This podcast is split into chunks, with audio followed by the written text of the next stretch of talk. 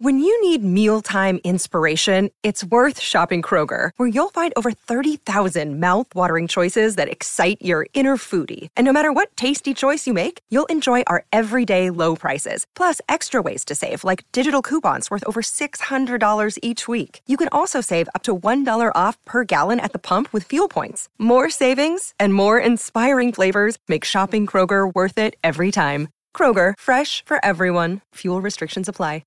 Another day is here, and you're ready for it. What to wear? Check. Breakfast, lunch, and dinner? Check. Planning for what's next and how to save for it? That's where Bank of America can help. For your financial to-dos, Bank of America has experts ready to help get you closer to your goals.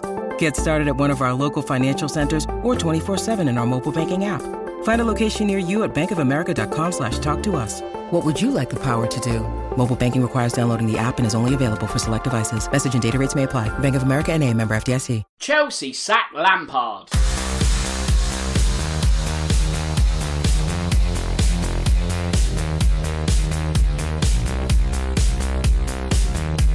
Hello and welcome to episode 19 of this season's Real Football Cast. As always, I'm your host Dan Tracy, and the next 60 minutes we'll be dissecting all the hot topics in football. As per usual, we'll be discussing what's been going on in the league and the cup over the past few days. While in addition to that, there are also some off-pitch activities that have caught our eye and they'll be getting our attention in the next hour.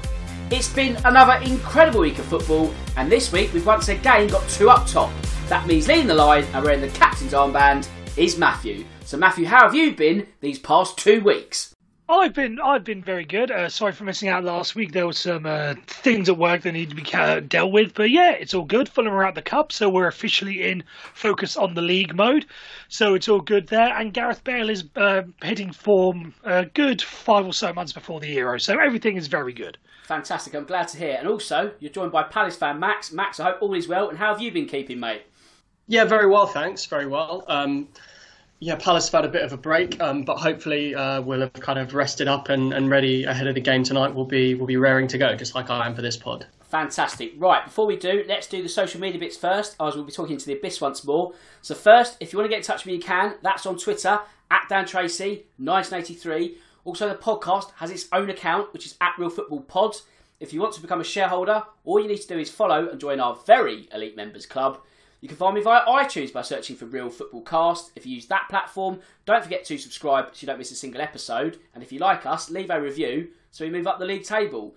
And if you're not a fan of all things Apple, you can find it on SoundCloud, Audio Boom, and Spotify. While also, the podcast can announce a new content partner as I've teamed up with goldground.com and I'll be lending my thoughts to their excellent website on a regular basis. So once you've listened to the show, make sure you check out that as well. Right, it's time to go live. And where should we go first? Well, there's only one place we can go, and that is Stamford Bridge. Now, Matthew, you weren't here last week, as we've just said, but that's fine. But we spoke about Frank Lampard and the need for his players to dig him out of the mess that they are currently in. Something that's not going to happen now. But the question is for you has the timing of Roman's decision surprised you somewhat? Yeah, it's a weird one because I'm both I'm both surprised and not surprised at all because this is the club that sacks managers. You know, Carlo Ancelotti was gone a year after winning the double, I think it was, the League Cup double, and then he got them into the Champions League. So he did everything that, you know, Roman Abramovich asked of him, and that still wasn't good enough. And Frank Lampard has done a, de- a decent job. He's not been fantastic. It's not been, you know, Klopp, Guardiola transforming Chelsea sort of thing but he's done a good job. And as far as I'm, I haven't checked the league table in a while, or the top of the league table, seeing where Fulham are.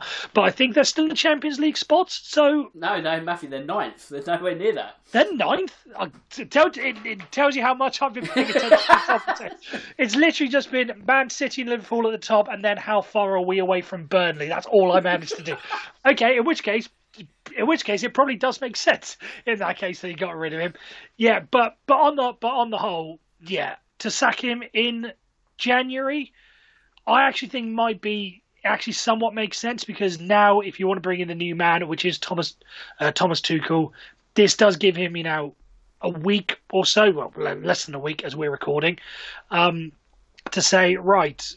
This is the squad we have at the moment. You probably would have got a little bit of a heads up against, you know, from the FA Cup. Said this is probably going to be Frank Lampard's last game, so you know, get a stream or something to watch it, see what you need, see what you don't need, and we'll try and make something happen.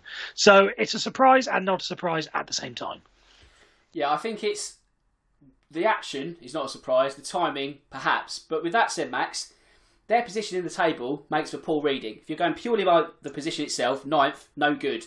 The points distance, not as bad. However, when you look at their defeat to Leicester and you look at Lampard, I think the kind of conclusion is he's not the man to then find an ignition spark for the second half of the season. Yeah, yeah. It's basically they, they didn't feel like he could he could carry on improving them. Um, one of the big uh, one of the big uh, points of his remit, you know, one one of his big goals at the club was basically to close the gap on you know the the real big teams at the top of the league, the the people challenging for the title, and you know they were really outclassed against Man City. They were outclassed against Leicester, who you would say now are challenging for the Premier League title and he hasn't quite done well enough in the big games. Um, as you say, they haven't been great recently, right? they have lost five of their last eight in the league. Um, you know, they're ninth, they're mid-table, closer to Newcastle in 16th than they are to United in first. But at the same time, I do think um, it may have been a little bit premature. Not that that's the first time we ever said that about Roman Abramovich and managers at Chelsea, but it may be a little bit premature considering kind of the, the credit he had in the bank from his first season.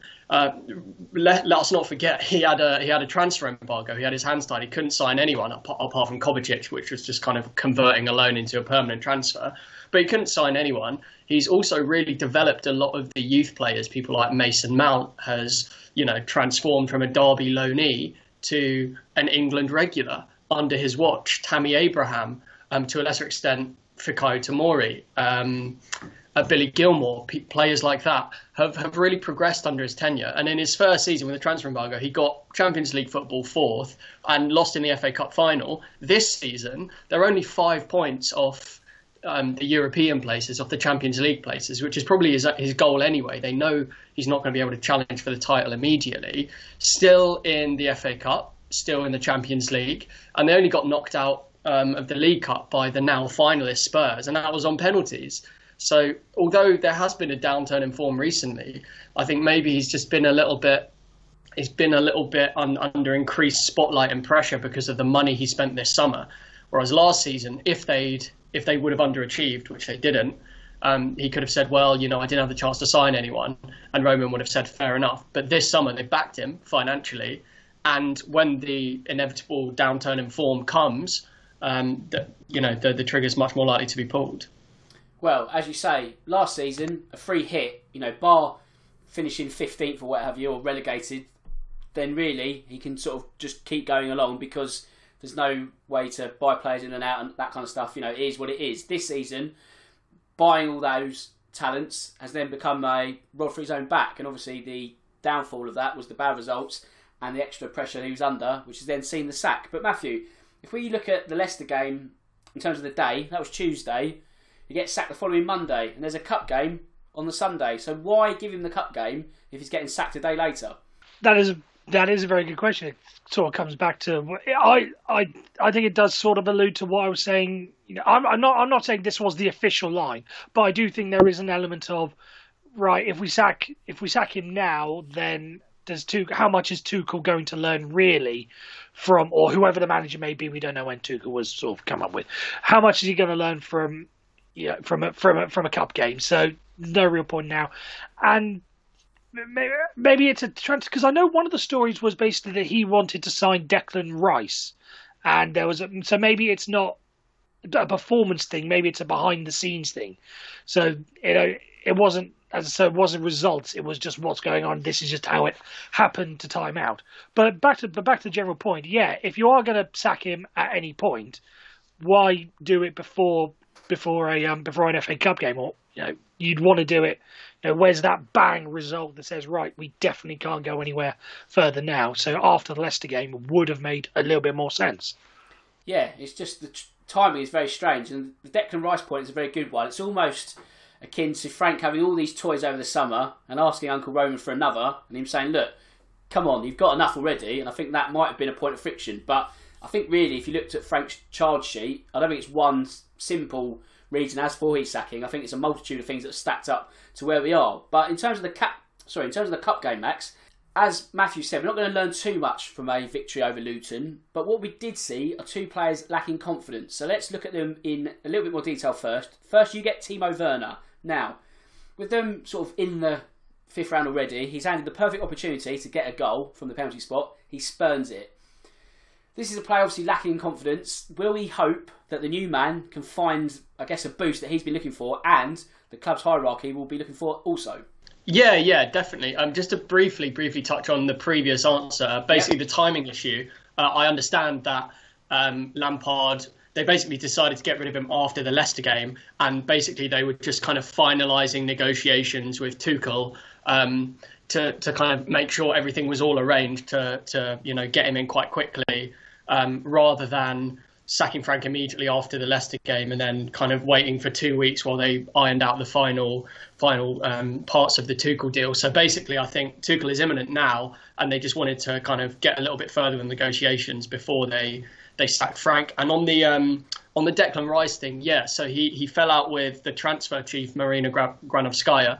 Uh, basically, um, he want, you know, they they had a couple of problems the centre back issue. Um, he wanted to get rid of Rudiger, but the board and the hierarchy liked him. He wanted to get Declan Rice, and he was really pushing to get Rice in, obviously because of his undoubted talent as a player. But the Chelsea board felt it would be embarrassing to have to spend 60 or 70 million on a player that they released as a teenager, um, and you know, join join their London rivals and, and is still there now. And so basically, Lampard was pushing, pushing, pushing for Rice, knowing that what kind of transformative influence he might have on the team. But the board were just not interested in that at all, and that was one of the um, one of the the reasons causing a bit of a fractious relationship. Um, in terms of your actual of your actual question, um, yeah. So he Tuchel is obviously German, German speaking, and I understand that basically Chelsea are not saying, um, "Oh, we bought Tuchel in to help."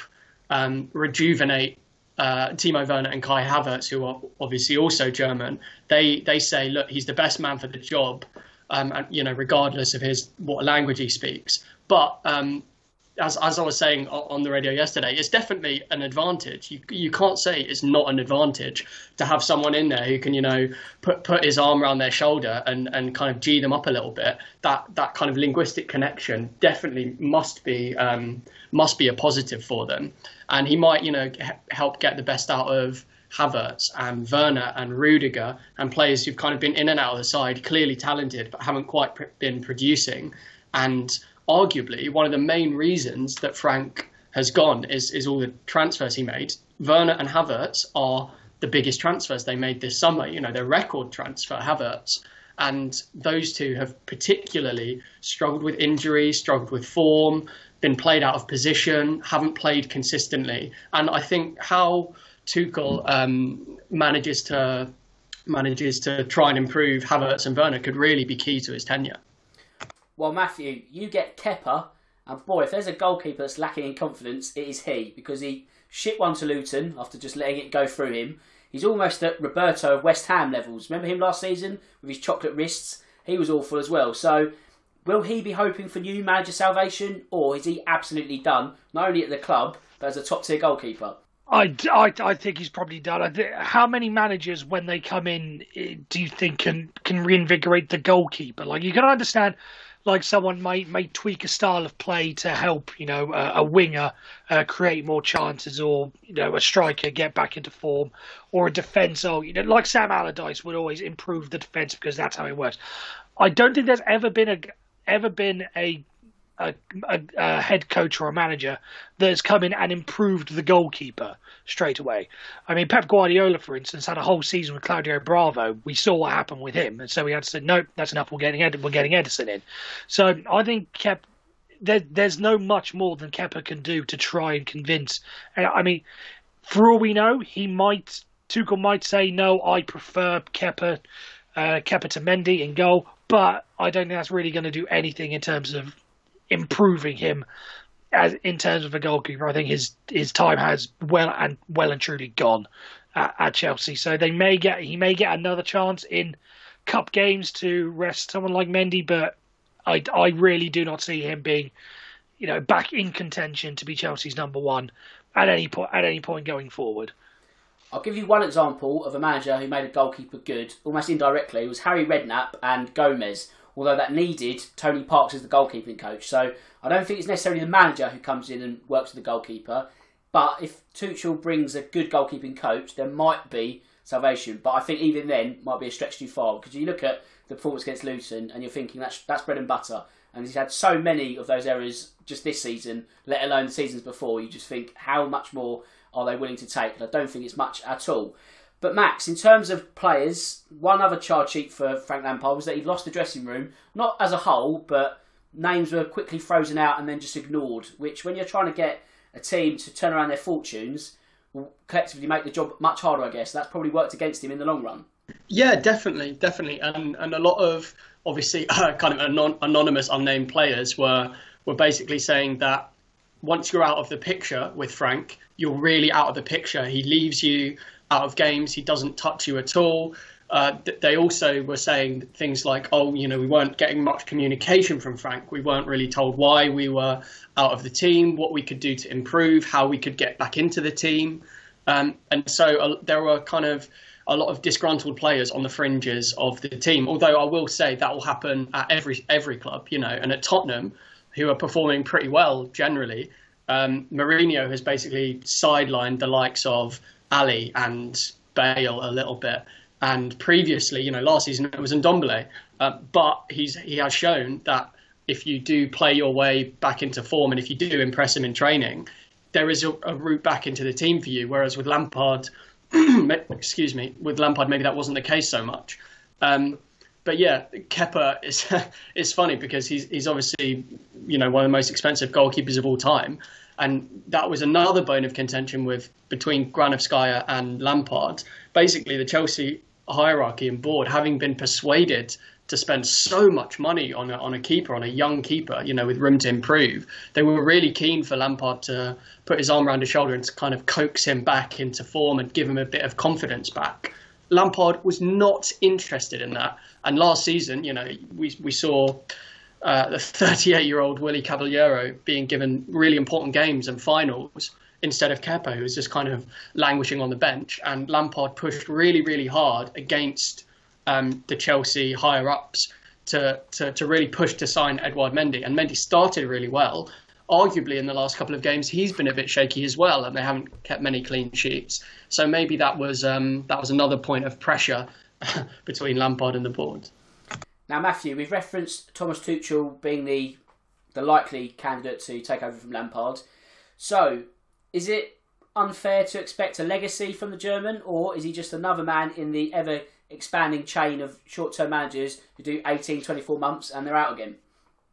Yeah, if this was any other club, you'd be asking a very different question. But given what Tuchel has, you know, given what Chelsea are rather as a club, again, this will come down to I would not be surprised if in 18 months' time, you know, come the end of the 2021-22 season, if Chelsea are fifth, the Roman Abramovich says, "Nope, that's it, you're gone. Let's get, let's get, let's get the next man in. Let's see if." Uh, let's work it out. Let's see if Pochettino wants to leave PSG already, sort of thing.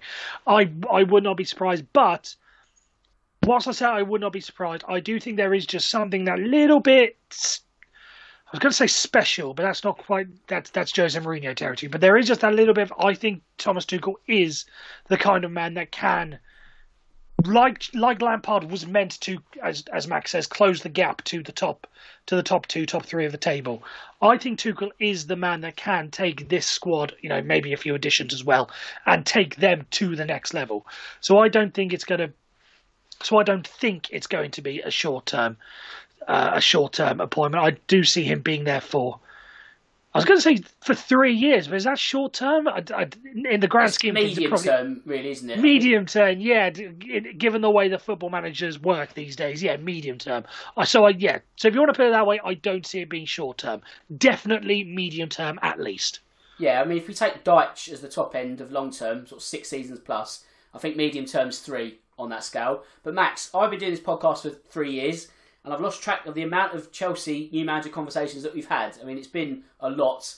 And the thing is, when you look at these quickfire methods from Roman Abramovich and the fact that large swathes of cash also involved in terms of getting players, it does seem to work though, doesn't it? You can understand if they were swimming around you know, again 15th, 16th every season and just surviving the Premier League. But although there is bust, there is quite a lot of boom. So why change it? Yeah, that, that's kind of interesting, and that's the other side of the coin in that they've been pretty, you know, since he took over and in the Premier League era, and maybe in the latter pre- part of the Premier League era, Chelsea have been successful. They've won a lot of they won a lot of trophies, you know, domestic and and, and European, and so and so you really can't argue with the fact that it has been successful um, for Roman in terms of trophies won, in terms of competitions won, and in terms of excuse me, and in terms of the the kind of prestige that Chelsea has as a result of winning these competitions. And so and so yeah, it, he he would say that it's it's the right decision to basically keep hiring and firing people uh, at a rate of knots because you know you can maybe say the same thing about Watford as well. Before Watford went down to the Championship, they would just routinely sack managers midway through the season, have two or three managers every year, and they kept staying up. And so to the owners, that probably that probably said to the owners, "Oh well, we're doing the right thing. It's working. We're staying up." But you know, ultimately, there is only so far you can go with that because I, I suspect Tuchel will win a couple of trophies. Um, but I can, but, you know, that's no guarantee of him staying. Like like Matthew mentioned, Ancelotti won won um, won trophies and went. Mourinho won trophies and went. Um, Villas Boas, um, no, not Villas Boas, was it? Di Matteo, sorry, won the Champions League, didn't he? Um, Avram Grant nearly won the Champions League if John Terry hadn't slipped. And, and all of these managers are still leaving anyway. So I think ultimately, if you want a long-term secure future, you probably want a like a project like Arteta at Arsenal or Solskjaer at United or Klopp at Liverpool. Um, but you know, Roman deals in trophies, and if he's happy winning trophies by sacking manager every two years, then he's going to keep doing it. Well, Matthew, on the subject of trophies, Chelsea are still in the Champions League, the fifth round of the FA Cup. Top four's not outside the realms of possibility. So if Tuchel does take over, can a modicum of success be found this season? No, yeah, that's that's a. I, I think it can because Roman Abramovich's aim has probably always been to win the Champions League, and even though he did that in 2012, I do still think, just based on what we've heard various times, that is still the main prize for him. So if if it has to if it is a case of you know they get knocked out of the FA Cup, I, I have no idea who their opponents are in the next in the, in the next round, or and if they finish fifth but they win the Champions League, then that pretty much will be Thomas Tuchel. You know, mi- mission accomplished. Will probably be a bit too far, but yeah, there is there is that chance. But I think it's going to be a very hard stretch for him to for him to take for him to take this squad, which is a good squad. But I don't think this team as is is ready to make that sort of jump. He's not going to improve them that much in order to do it. As I said earlier, it may take him, you know, the next the next summer transfer window to get out certain players and bring in certain players before they can really sort of make that jump. Which brings me neatly on to my final Chelsea point for this episode, Max. And with a new manager, there's always new ideas, and that always brings a new shopping list. Now, when we consider that Chelsea have spent an absolute bucket load this season already, we can probably ignore any new arrivals in the next week or so because it's been such a depressed market anyway. But if you are Thomas Tuchel, what do you need to make this team better, or is it a simple case of just working with the players that are already there? Yeah, I, I think it's just a case of working with, with what he has. To be honest, the talent is there. Um, arguably, maybe not, maybe not now, maybe not this season, um, maybe not next season, but they've got the building blocks to win a Premier League title with the talent in that squad. I think. Um, but basically, the players are good enough um, in the medium to long term to, to win a Premier League title. And so, particularly given that uh, the Chelsea board probably could afford it, but they won't want to, you know, go and splash out in, at, at the end of January. There's not much time left anyway, um, or in the summer, given that they spent so much money last summer and so he is going to have to work with what he had. But um, yeah, you know, he, he's only ever worked with with talented squads at Dortmund and PSG, and he does. He is a really good coach. He's a really good tactician, and so I can I can really see him um, improving the Chelsea players, and you know maybe injecting a bit of confidence into Havertz and Werner. The law of averages would tell you that at some point they're going to both start improving. Chelsea have had a fair amount of, of issues in their attacking uh, areas this season. You know, Ziyech has been kind of in and out of injury, as has Pulisic. Um, Werner and Havertz have kind of been played out of position a little bit. So Werner's been playing wide left, and Havertz has been playing a little bit deeper or wide right. Um, whereas I think you know, Werner's probably a bit more comfortable kind of centrally in a free role. Havertz is a bit more comfortable in the number 10 role. And so if they have their first choice team completely, fully fit and firing, uh, I think they could easily, you know, play themselves back into form, and then and then you're and then you're you're laughing, aren't you, with, with the, the, the, talent that they've got. Um, so I, I, definitely think they've got the capability, and I, I can't see Tuchel being given loads of money, um, especially as he's joined mid-season. He's just going to have to work with what he's got. Righto, let's move to Merseyside now because it's been a bad week for Liverpool in what's already been a bad month. So Matthew, we'll revert to the weekend in a moment, but first, their incredible home run in the league has come to an end. And what price would you put on Burnley as the team that ends it? Uh, you wouldn't have put you wouldn't have put any, any price on it. I don't. You know, five, you know, five thousand to one was Leicester. I think their odds probably would have been would, would have been longer. Let's think. I mean, I mean, on the day the odds might have been there, but when you saw say right at the start of the whole thing, right, who's going to end it at sixty-eight games, no one would have said Burnley. No. Um, but yeah, as much as as much as this will probably be a Liverpool thing, I think we do have to give some credit to Burnley, who have proven to be, as usual, a thorn in a thorn in many people's sides and can cause and can cause the occasional upset. So I think all credit needs to go to them. But did it? I know we're going to talk about it. You can just see there are a few problems starting to seep into Liverpool, and the fact that if it, I think that the Burnley result kind of is a good thing for them because if this result had come against um, you know, if it had come against Man City, say, then everyone would have said, "Oh, yeah, there's only so much you can do. It's Manchester City."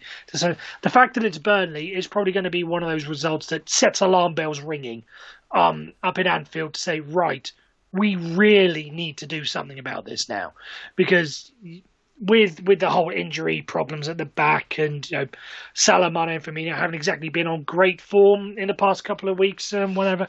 That's probably going to be the one result that says, right, lads, we need to sort something out.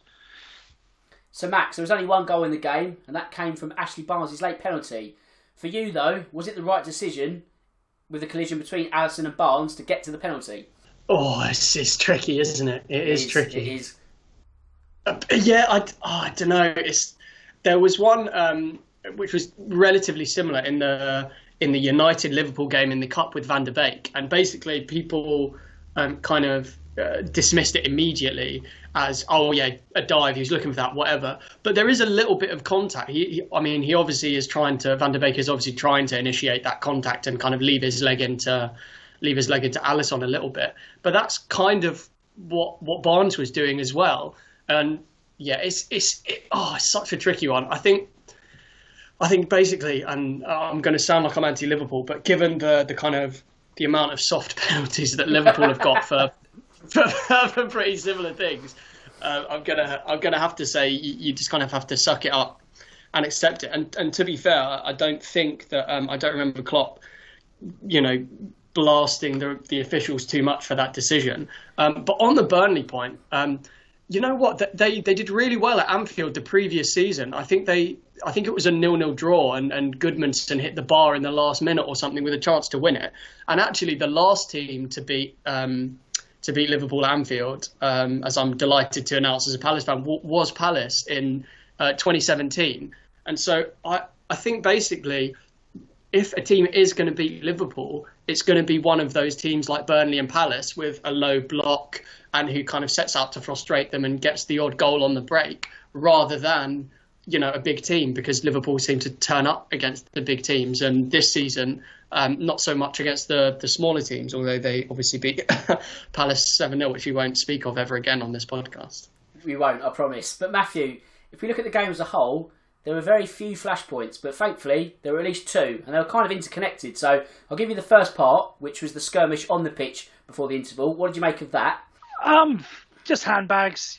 We've we've seen that plenty of times. It's nothing. It's nothing really to make really make cause cause a concern. I'm assuming when you say skirmish, that's going to lead on to the whole Sean Dyson Jurgen Klopp thing yes, in, the, yes. in the talent. Say, I mean, can we can we be brutally honest? That's what we want. That's that's what we want to see. You know, whenever whenever you know these skirmishes on the pitch happen, and there's always that thing of oh, that's that's not what the fans want oh, to see. Yeah, we that's absolutely what the fans want to see. Absolutely. And can, can we be honest? If there were two managers in the Premier League that you'd want to see, it's Jurgen Klopp and it's Sean Dyche.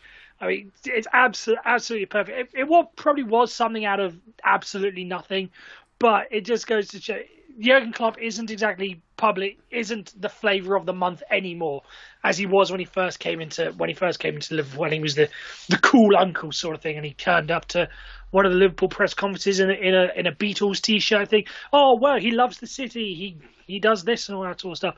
It is just kind of it is one of those microcosms that says Jurgen Klopp. No one, re- not no one, but we don't really like you anymore, Jurgen. And now you've got Sean, Sean Dyche, the most Brexity of managers, as other people will label him. The fact that he's the one that has this argument with Sean Dyche was absolutely fantastic. Well, Max, leading on to that, I know you referenced in the group chat that's obviously only privy to us about this. So, do you want to expand on that point a bit further? Wh- which point? Which point? Sorry. About sort of uh, Klopp and how he's all cool and likable and all that, and now he's got the facade is starting to slip. Yeah, yeah, I, I, I, did mention that, you know, because he, he is um, kind of superficially charming, and, and obviously when, when things are going well, it's, it's easy to be like that. Um, you know, it's easy to be in a good mood and have a laugh with reporters and, you know, play up the connections to the city and say things like cool and, and boom in, in your press conferences and, you know, be a little bit special and different like Mourinho was when he first joined and he was a breath of fresh air. Um, but, you know, we, we, see it with these big managers. Mourinho and Lampard and Guardiola and, and obviously Klopp as well have now been pretty moody whenever they whenever they start losing. And I I'm not I'm not the biggest fan of, of, of, Burnley and their and their style of football mainly because they normally beat Palace. But um, I, I, just thought it was, it was fantastic that you know Burnley were just kind of un, unapologetically going there to do a job, and they did a job. And obviously Klopp Klopp didn't like it. But you know, Burnley, as Sean Dyche said after the match, Burnley have got a right to go up there and play in whatever manner they they see fit to try and get a result, and you know, to fight for every second ball and you know to to make tactical fouls and whatever play long balls. And so, yeah, I, thought it was I thought it was absolutely fantastic. Um, I, we are seeing the, the, the kind of the, the cool uncle facade slip a little bit for Klopp now that he's in trouble, and it'll be interesting to see if he, you know, manages to kind of manages to manage his um, his his appearance and his um, his persona uh, with the English media if things carry on um, going not so well. So Matthew, what else can be said for Liverpool and their recent woes? Because we've touched on possibilities on this show over the last month, those being tiredness, a patchwork quilt defence, a lack of rotation in general. Are there any other theories that you want to throw into the mix? Um, no, other than it's just the it's just the way it's just the way of the world. These things happen. It's just the fact that for Liverpool, they all seem to have come, no, not just in one season, but within the space of a month, and it hasn't helped them. That again, if this had happened last season, you know, you know, as it did after lockdown when they sort of started to stumble a bit, when they were, you know, 20 points clear, no one would really be batting an eyelid. But it's now the fact that everyone else seems to have somewhat caught up, and the top of the table is now an actual battle that these high, that these things are being sort of you know are being are being exaggerated to some extent. But in the grand scheme of things, are, are Liverpool fans in any real position to complain? Because in the past two seasons, they've you know, run Manchester City close to they was it ninety eight or ninety seven points they ended up with one of one of the two. Ran them. They they they ended up with ninety seven points and won the Champions League, and then the next year they um, won the title with ninety nine points, ending a third 30 year title drought. So if they have one season like this where everything seems to be going wrong, are we being are we being honest? Do we really have any sympathy for Liverpool fans through all this? Because I personally don't. Well, I think it boils down to Liverpool fans not used to losing don't like losing really because they've just had such a good run for such a while now that they are having it all at once and it's a bitter pill to swallow. So you know things can change quite quickly, and with the calibre of player there, then you know it could change as early as Thursday, which I hope it don't, because they face Tottenham. But it's not quite crisis yet. But Max, with that in mind, and another theory, some people are comparing the length of Jurgen Klopp's tenure at Dortmund to now. And when you look at how things ended at Dortmund, it was the well just drying out completely to the point where everyone was knackered, he was knackered, he had to leave. Are we seeing the first signs of something similar at Anfield? Um, maybe it's potentially a little bit early to say that, but we can definitely keep tabs on it. We can definitely keep watching it and, and see what happens because you're right. Basically, by the end of his tenure, both players and staff and manager were just were just knackered, kind of physically and mentally, with how intense his and demanding his methods are. And obviously, they've been successful previously in that they they won Liverpool the title for the first time in in 30 years. But at the same time, you know, you do need to kind of have a rejuvenation. And we saw that Pochettino, who had been so successful in his not in terms of trophies, but in terms of improving the squad and, and finishing high up the league. Um, and style of play and stuff. Pochettino had done really well at Spurs for a couple of years, and then things just kind of started to go stale, and he had hadn't had enough new players and kind of injecting fresh blood into the squad, and so things went a bit stale, and things started going downhill pretty quickly. Um, and I wonder, you know, Sir Alex Ferguson said basically you need to rebuild a team every four or five years.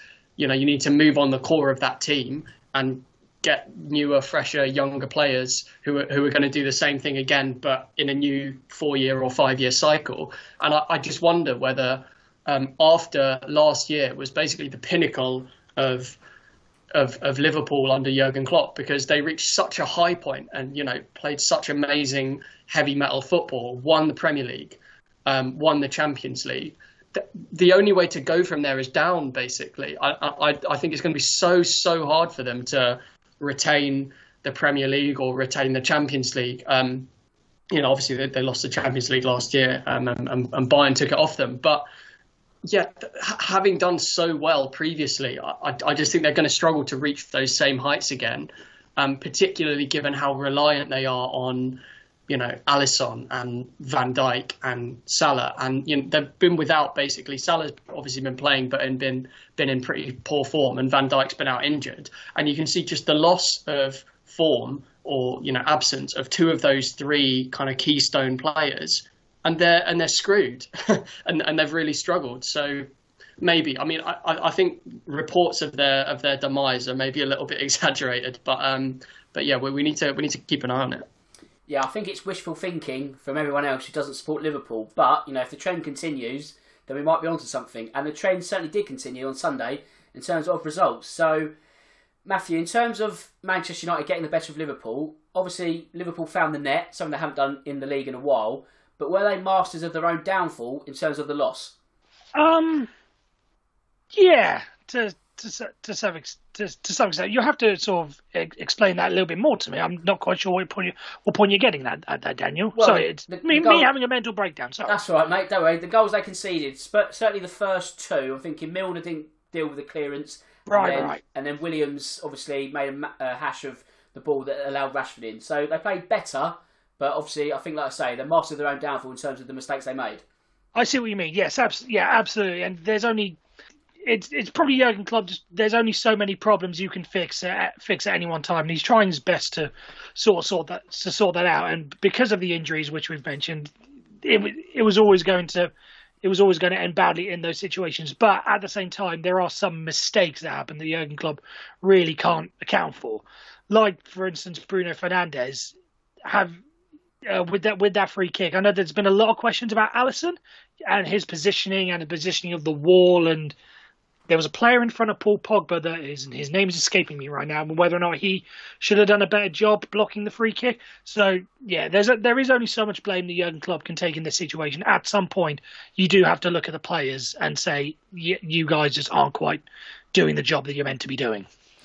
So Max, in terms of the FA Cup, it's always been viewed as collateral damage for Klopp in that if they go out and when they go out, it frees up them for bigger things, that being Champions League campaigns, the Premier League winning, and all that. So, with the extension of the bad form happening on Sunday and losing to United, is that an exit that's going to smart even more than usual? Yeah, I think so. I think I read a stat saying Klopp's only once or never been beyond the fifth round of the FA Cup. That's and right. So, yeah, which is, which is pretty poor considering the you know the caliber of team and, and players that you have. But yeah, it is kind of smart. You know, Liverpool and United are obviously historical and northern rivals, semi-location rivals, although they're, they're obviously not in the same city. But you know, these are probably the two biggest clubs in the country, um, possibly in Europe, possibly in the world. And winning breeds winning, and you need to beat the big teams. And so, yeah, at the end of the day, it isn't a final that he's lost in, um, but it is going to smart because of who it was against.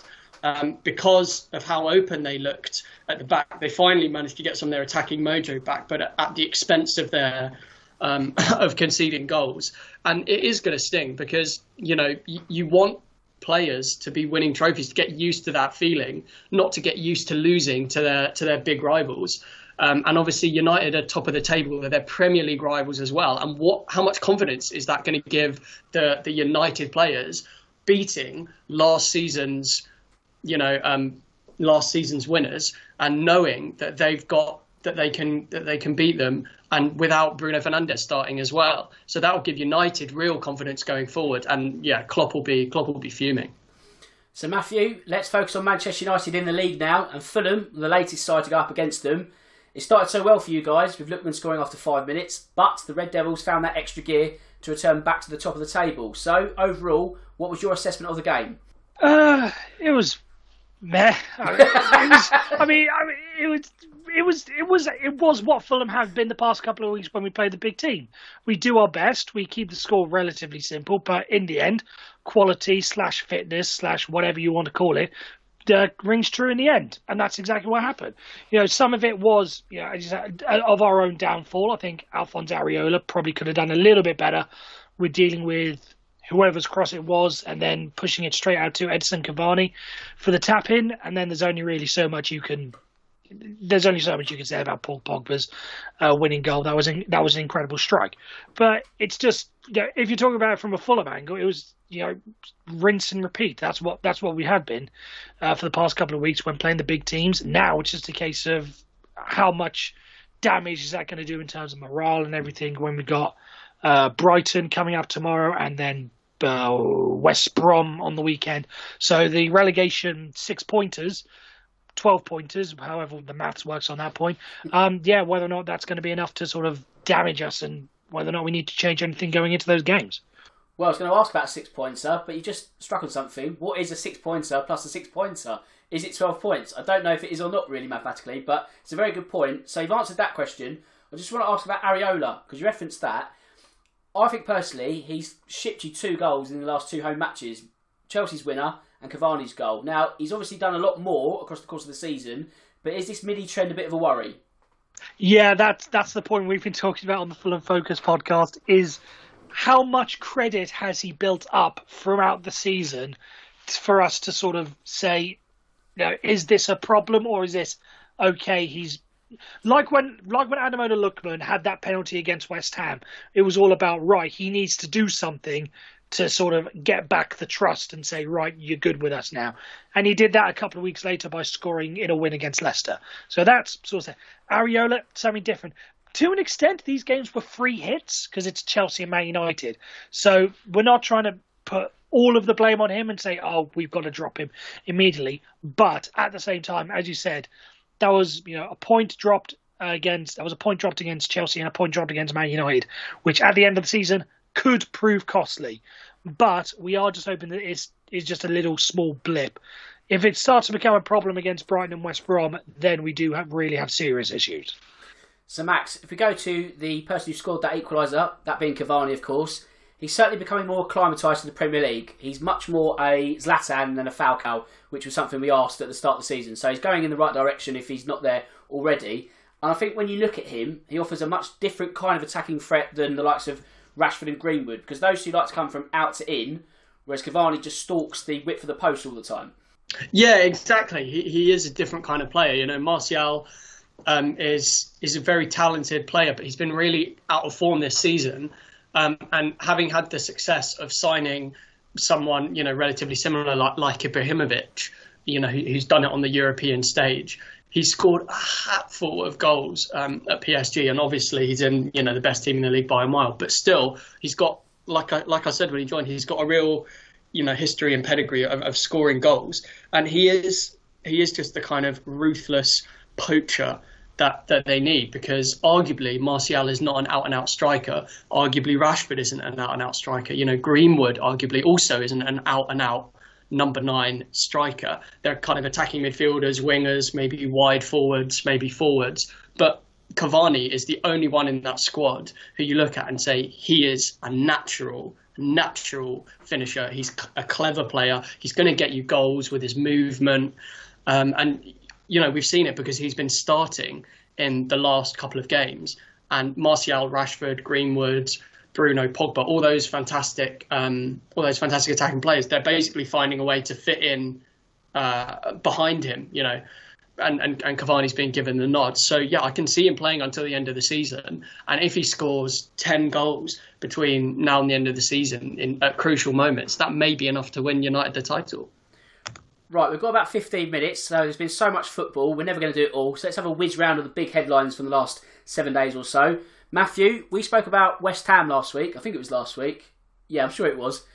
And the fact that they are awash with some cash after selling Sebastian Haller we asked the question: Should they use some of it to buy forward to boost their chances of European football? They might not need it though because they've got Antonio and they keep winning. It's now five unbeaten for the Hammers. It is, but you are then putting a lot of faith in Michail Antonio being able true. to stay true. Fit, fit, fit, and healthy because he is really their own their only one option left. Which is why bringing in a backup strike, uh, backup forward. I know uh, Marko Arnautovic was muted very quickly. That seems to have gone away in past couple of days. But something like that. And I also saw Edin Dzeko was having his name touted around uh, a couple of days ago. Those sort of signings would make sense because if you want to have you know, someone just to get you through the next six months, then someone like an Arnautovic on loan or a Dzeko on loan to complement Antonio is probably the right way to go. I don't think this is really the market or the window for you to for you to just slap down 25 million and say, right, here is our next forward for the next five years, sort of thing. I think you just need someone, just someone to complement rather than disrupt the, the flow of things at, at the London Stadium. So, Max, we'll go to Tyneside now because Newcastle, we spoke about them and them potentially being in a relegation battle.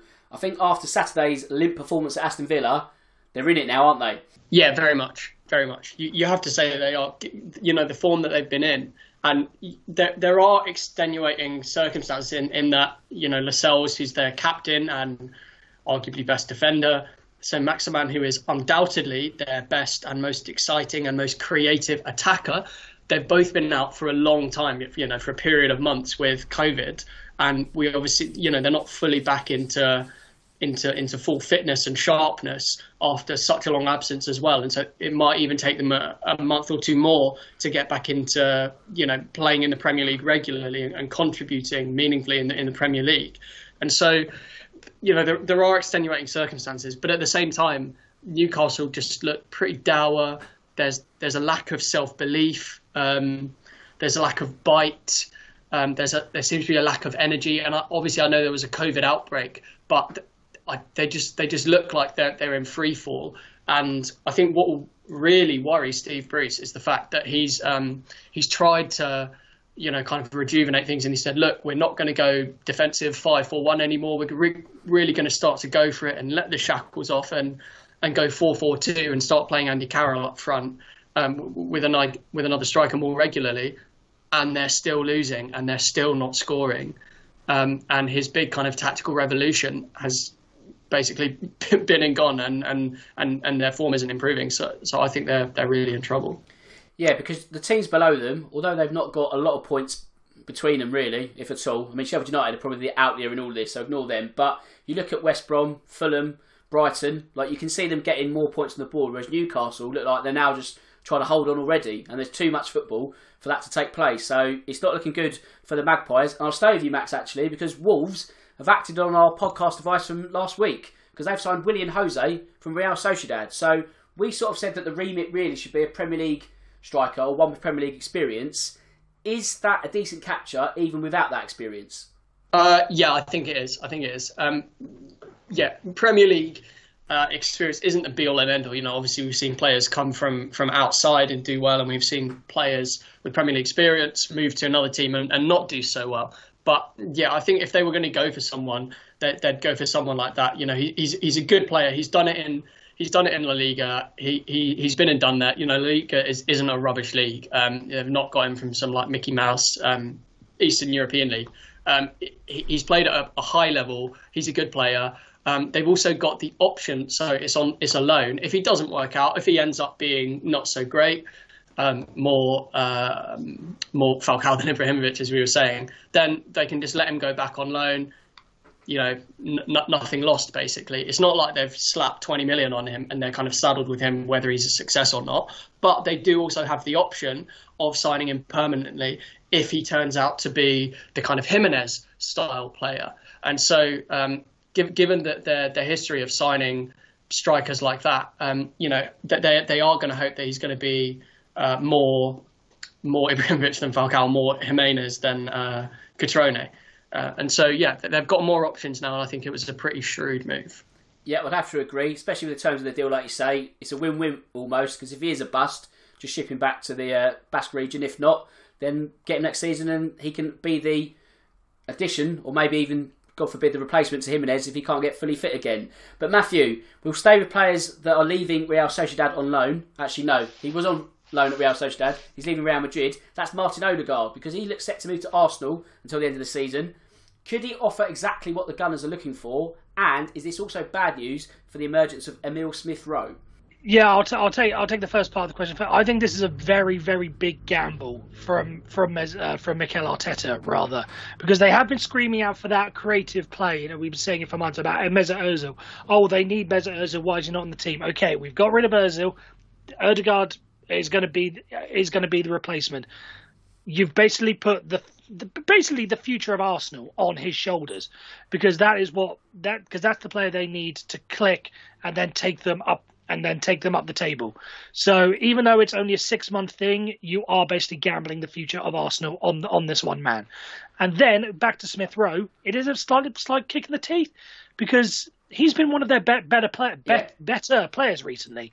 So the fact that you've now gone and taken what it what is a gamble on someone like, on someone like Odegaard, you know, you'd much rather have Smith Rowe then think if you're gonna ha- if you're gonna have something, you know, let's try let's try this guy. No, no, moving forward. And even if it doesn't, even if it doesn't work out, then you haven't really gambled anything or spent um, anything. You know, I know Odegaard it, will be a loan fee, and I think I saw today it's like forty thousand pound a week they're paying in ter- in terms of wages.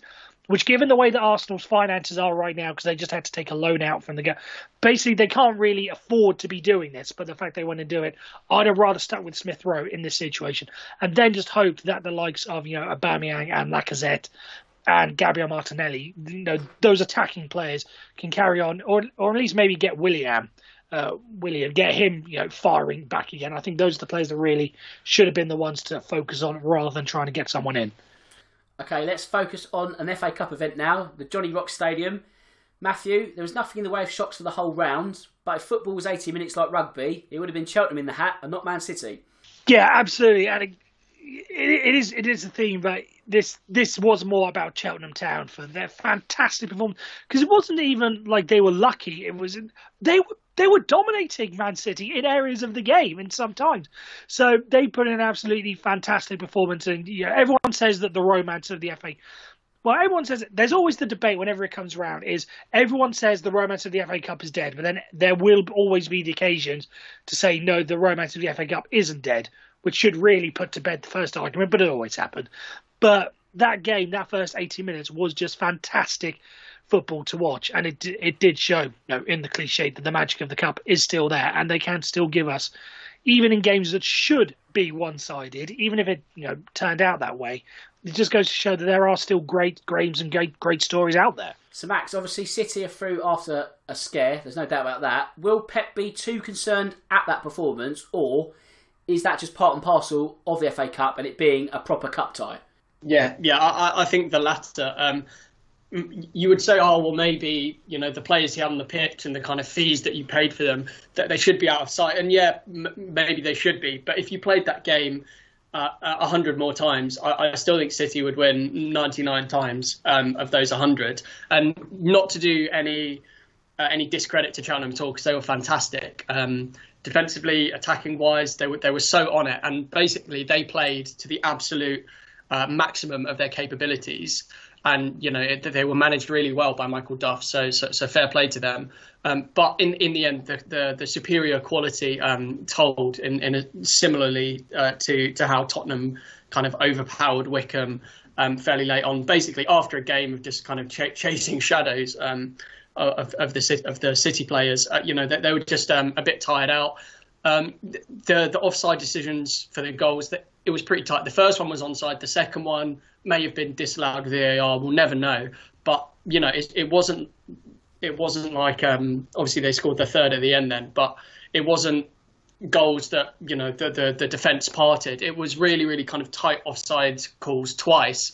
And so yeah, they played really really well. Um, but Guardiola won't be concerned. You know, it was on a pretty rubbish pitch. Um, and he did do a fair bit of rotation, so I think he'll just be pleased to go through to the next round. Right, let's go back up to Merseyside now, Matthew, the blue half, because science is trying to outwit us. There was no Kazoo, we've not had one in a while because Dominic Calvert Lewin has been injured. He's fit again, he's scored. So, how do we deal with such an occurrence?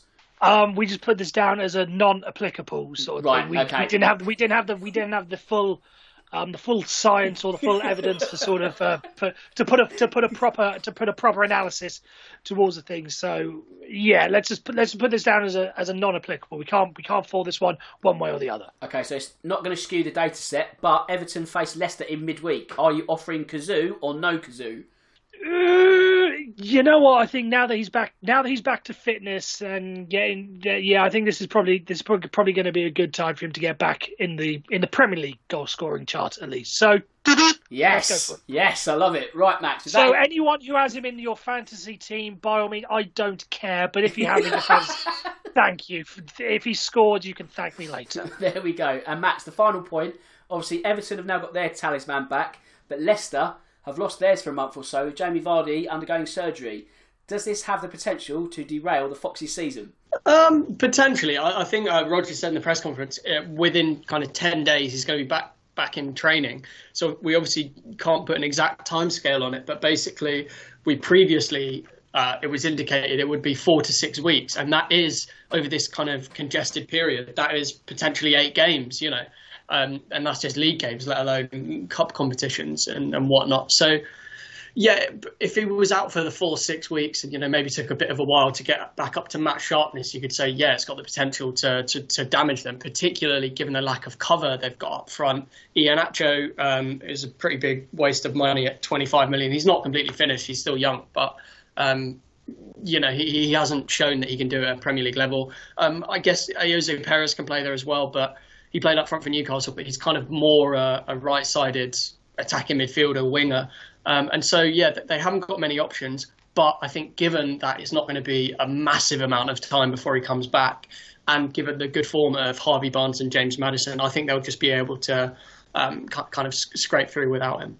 Yeah, we'll have to watch this space, but I think that midweek clash at Merseyside, or Merseyside, I should say, might be not season defining, but it might have a bearing for both teams' hopes of top four, top one, depending on who you support there. But it's going to be interesting. One of the games of the week. And with that in mind, I think we've hit full time. So I just need to do the admin, which is as simple as thanking my two Pod Squad members this week. First up, Max, thanks for your time this afternoon. I hope you enjoyed that one.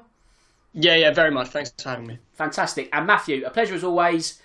I hope you enjoyed that one also. Yeah, absolutely. Good to be back in the uh, podcast groove after a week off. Top man. Right, fantastic. Cheers, guys, and thanks to all the listeners out there. And with that said, it just leaves me to say that my name's Dan Tracy. This is the Real Football Cast, and until next time, goodbye.